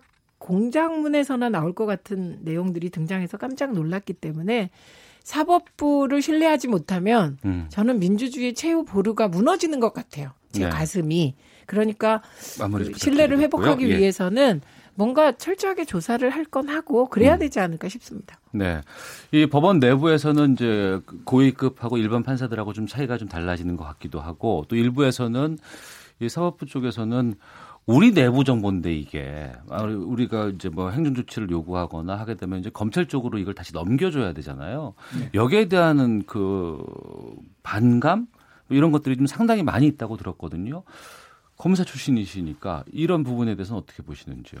일단 이 뭐 앞으로 조치를 지켜봐야 되겠습니다만 외부 기관에 고발을 한다 하더라도 그 고발을 받아서 수사하는 주체가 검찰이 돼서는 좀 곤란할 것 같습니다. 아 그렇게 보시는군요. 예. 어, 누가 봐도 이게 정치적 중립성이 아주 고도로 요구될 수밖에 없는 수사인데 지금 아, 지금 현재 검찰의 정치적 중립성에 대해서는 의문을 제기하는 사람들이 많이 있거든요. 그럼 특검은 그래서, 어떠세요? 그래서 이거는 특검을 하든지 아니면 국회에서의 국정조사, 각 음. 당이 아, 참여하는 네, 네. 국정조사 쪽으로 가야지 아, 검찰이 수사의 주체가 되기는 어려울 것 같다는 게 생각이고요. 예. 글쎄요, 실제로 외부기관 고발을 이루 뭐 고발을 할지는 두고 봐야 되겠죠. 음. 굉장히 부담이 될 겁니다. 외부기관 고발이. 네네. 그러니까 국정 그 국회에서의 국정조사는 한 방법인 것 같아요. 왜냐하면 그건 고발이나 이런 부담을 지지 않아도 여야가 합의하면 할 수 있는 거잖아요. 음. 근데 국정조사의 문제는 자료 제출을 받아야만 된다는 겁니다. 근데 자료 제출 받는 게 보통 어려운 게 아닙니다. 사법부의 경우. 요게 맹점이긴 하네요. 저도 네. 국회 국정조사도 방법 중에 하나라고 생각하는데 다만 그 TV 생중계는 제외하고 어 이거는 생중계한 만한 내용은 아니에요. 근데 예. 네. 자 이번 사법 파동에 대해서 본질이라든가 대책 짧게 좀 한마디씩 하고 마무리를 짓도록 하겠습니다. 먼저 최민희 의원께서 말씀해 주시죠. 네, 저는 사법부의 문제라기보단 국정농단 정권이 음. 사법부까지 어, 이렇게 어렵게 만들었다 이렇게 봅니다. 예, 김영남 의원님.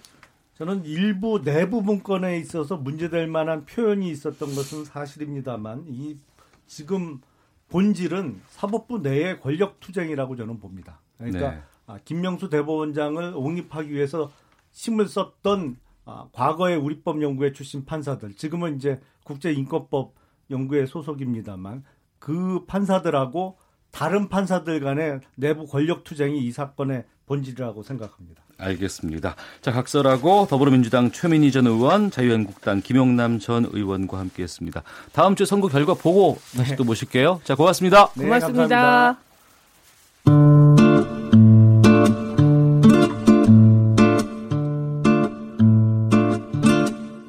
오태훈의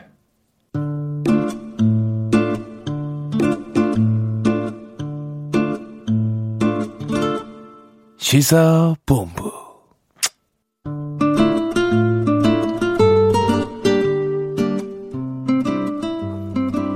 2007년 88만 원 세대라는 책이 베스트셀러가 되면서 불안과 궁핍함에 노출된 청년들을 돌아보는 계기가 됐었습니다. 이 88만 원 세대의 저자가 이번엔 중년들의 삶에 대한 책을 낸다고 합니다.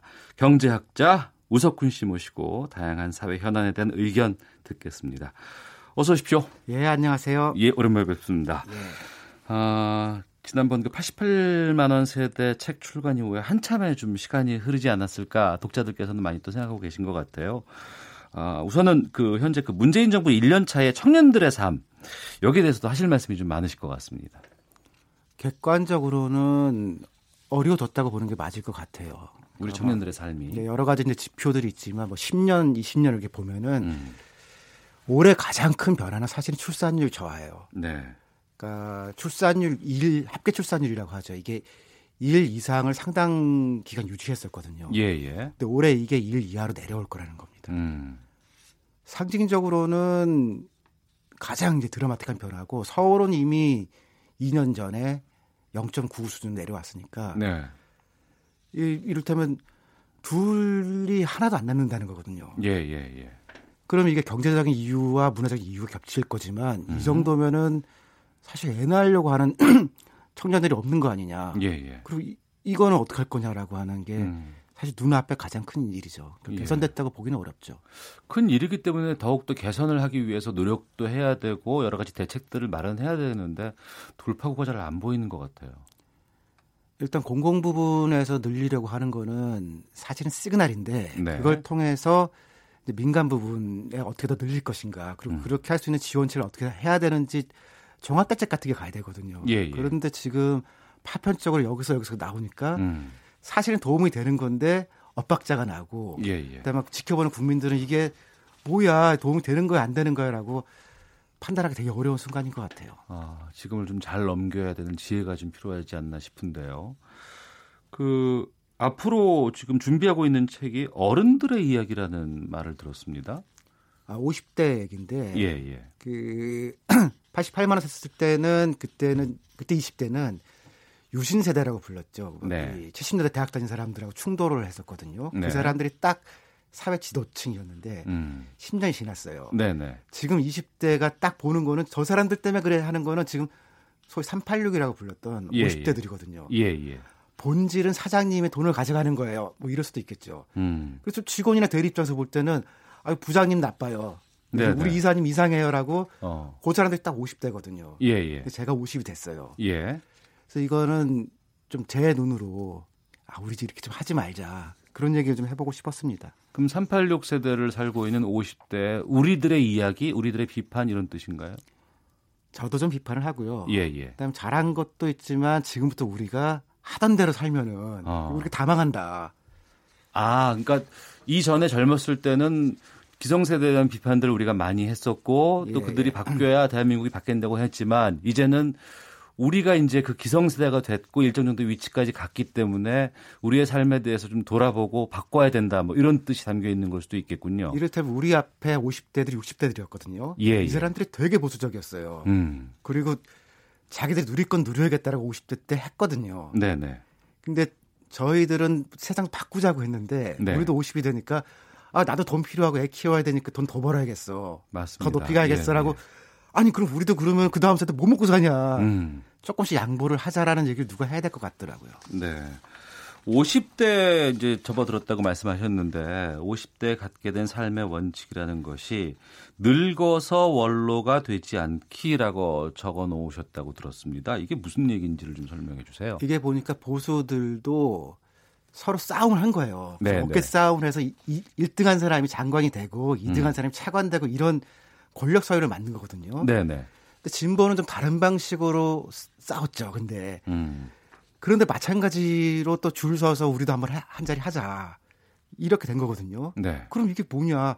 말만 진보 보수지 결국은 몇 개의 자리를 놓고 싸우는 어. 권력 다툼밖에 다 되는 거 아니냐라고 그런 생각이 들더라고요. 예.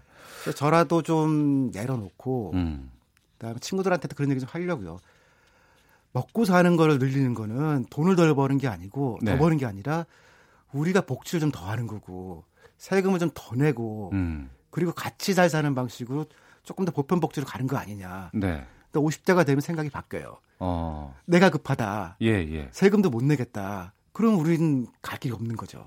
그러니까 예전에는 그렇지 않습니까? 나이를 먹고 어른이 된다는 것은 사회를 좀 크게 볼 수 있고 여유를 가질 수 있고 무언가에 좀 이렇게 어, 겸허하게 좀 내려놓을 수 있는 그런 지혜가 생기는 것이 맞다고 들었는데 정작 우리가 나이가 들면 더욱더 조급해하고 이러는 게 아닌가 싶네요. 그러니까 전 세계적으로 행복도 조절해 보니까 예. 선진국들은 행복도가 제일 낮은 게 50대더라고요. 음. 60대부터 올라가요. 네. 많이 올라가요. 그 왜냐하면 음. 50대까지 일을 하고 60대부터는 연금 받거든요. 네. 근데 한국의 행복도는 40대가 제일 낮아요. 음. 그러니까 이거 무슨 얘기냐면은 50대가 되면 좀 나아지고 그러니까 다른 나라는 50대가 힘들거든요. 네. 그러니까 한국 50대가 상대적으로 좋은 거예요. 음. 그러니까 조금씩 양보를 해야 되는데 권력의 위로 가면 더 주고 싶거든요. 음. 근데 은퇴도 좀 하고 일도 조금 낮춰서 하고 그렇지만 우리는 열심히 사는 것만 배웠어요. 근데 50대가 너무 열심히 살면은 20대들이 힘들어요. 공감합니다, 저도.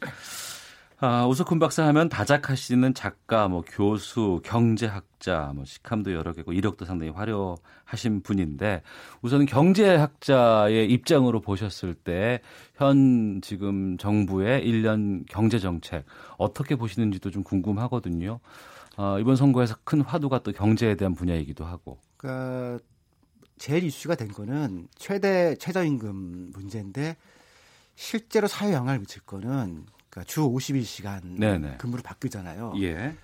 현장에서 보니까 이게 더 클 것 같더라고요. 아 최저임금보단. 예. 그러니까 최저임금은 상당히 많은 곳에 조금씩 영향을 미치거든요. 예 예. 근데 이 근로시간 단축은 음.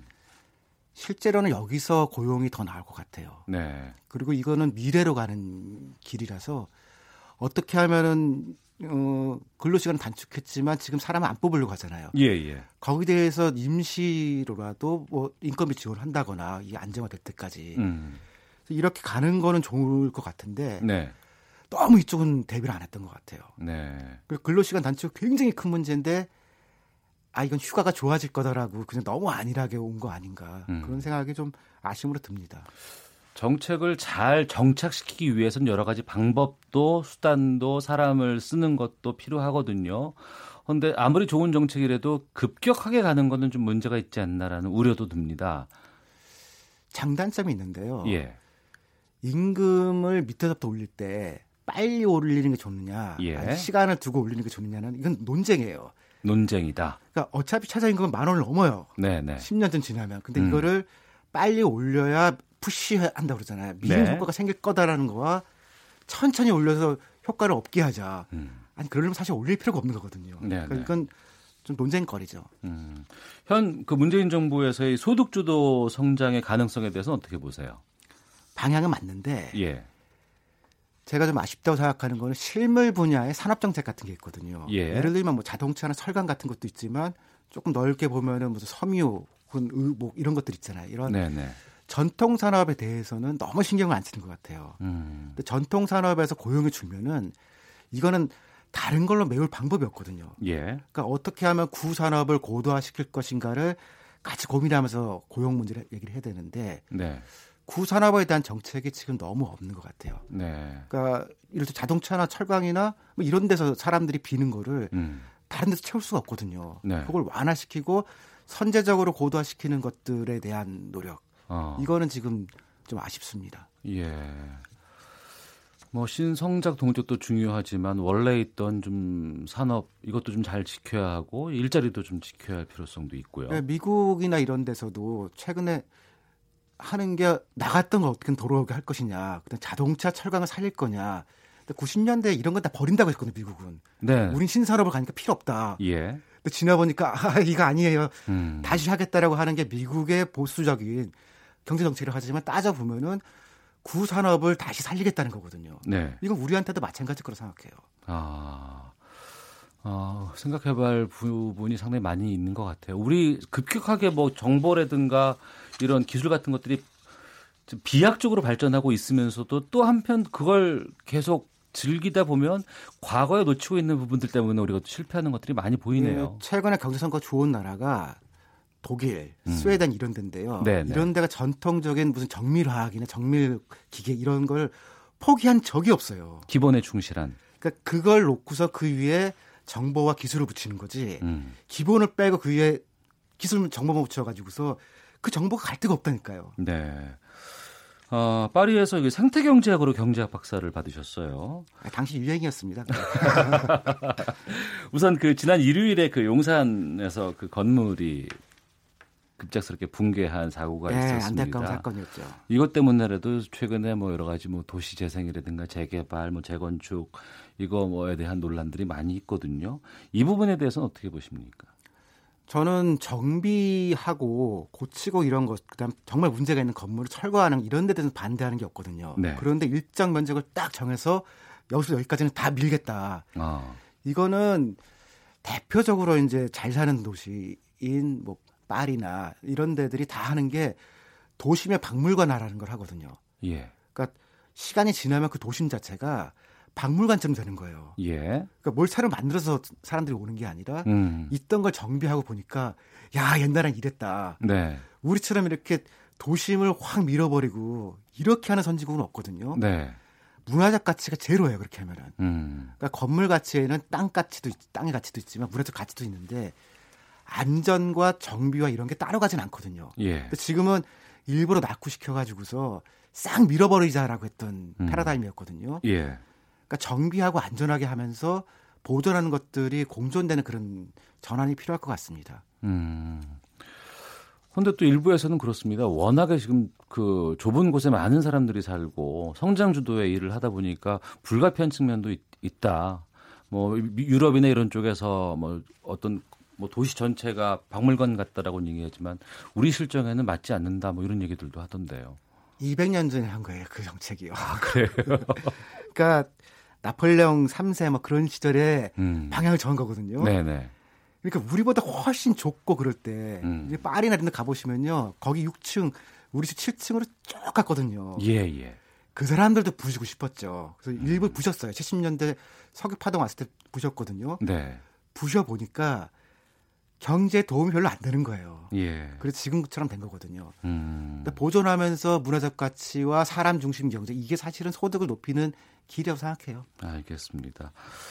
직장 민주주의에 대한 책도 뭐 쓰실 예정이십니까? 음, 한겨레 출판부라고 하는 데서 부탁을 받아서 저도 책 쓰면서 이제 부탁받고 쓴 건 처음인데 예. 회사 안에 있는 문제가 우리가 부딪힌 문제가 1번이라고 그 사람들이 질문한 거예요. 예. 조사를 해보니까 진짜로 한국 회사 좀 너무하더라고요. 어. 그리고 더 이상한 게 직장 민주라는 표현이 우리나라에서 책으로 나온 적이 없어요. 직장 민주주의, 직장과 민주주의가 같이 맞아야 되는지도 좀 의문이기도 하거든요. 근데 그게 보니까 외국에서 19세기 후반에 이미 나온 개념이고, 네. 1940년에서 50년, 60년까지 음. 아주 다 핫하다 그러잖아요. 예, 예. 뜨거웠던 논쟁이고 21세기에도 계속 논의가 되고 있거든요. 음. 그러니까 이게 공식적으로 논의된 적이 한 번도 없는 게 이거 너무 이상하더라고요. 예, 예. 근데 하다 보니까 그런 생각 들더라고요.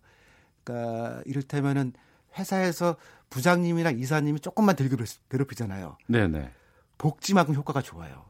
아. 복지를 늘리려면 돈이 많이 드는데 예, 예. 부장님 조금만 참아주세요 그러면은 음. 돈 많이 안 들여도 사람들의 행복도가 높아질 수 있거든요. 예. 아, 물론 돈이 많이 들어야 좋아지는 회사도 있지만 쉽고 편하게 우리의 삶이 나아질 수 있는데 음. 이거 서로 얘기만 잘하면 되는 건데 안 할 이유가 없지 않겠냐 그런 생각이 들더라고요. 예. 간부들의 마인드만 좀 바꾸는 것으로 복지 이상의 효과를 거둘 수 있다는 게 참 중요한 말씀이세요. 아니 이거 부장님 있다가 예. 아나 일찍 갈 테니까라고 하면서 안 가잖아요. 예, 예. 근데 서로 신경 안 써도 되는 상태만 되면은 어. 당장 행복하잖아요. 부장님이 휴가 갔을 때가 가장 민주적인 그러한 그 직장 환경이 조성되는 것과 같지 않을까 싶습니다. 네, 이게 보니까 외국은 예. 주별로 지역별로 정부 위원회 같은 게 있어서 이걸 끌어왔더라고요. 알겠습니다. 자, 오늘 경제학자 우석훈 씨와 함께 여러 가지 이야기 나눠봤습니다. 오늘 말씀 잘 들었습니다. 고맙습니다. 예, 감사합니다. 네, 오태훈의 시사본부 여기서 인사를 드리겠습니다. 내일 오후 12시 20분에 다시 찾아뵙겠습니다. 안녕히 계십시오.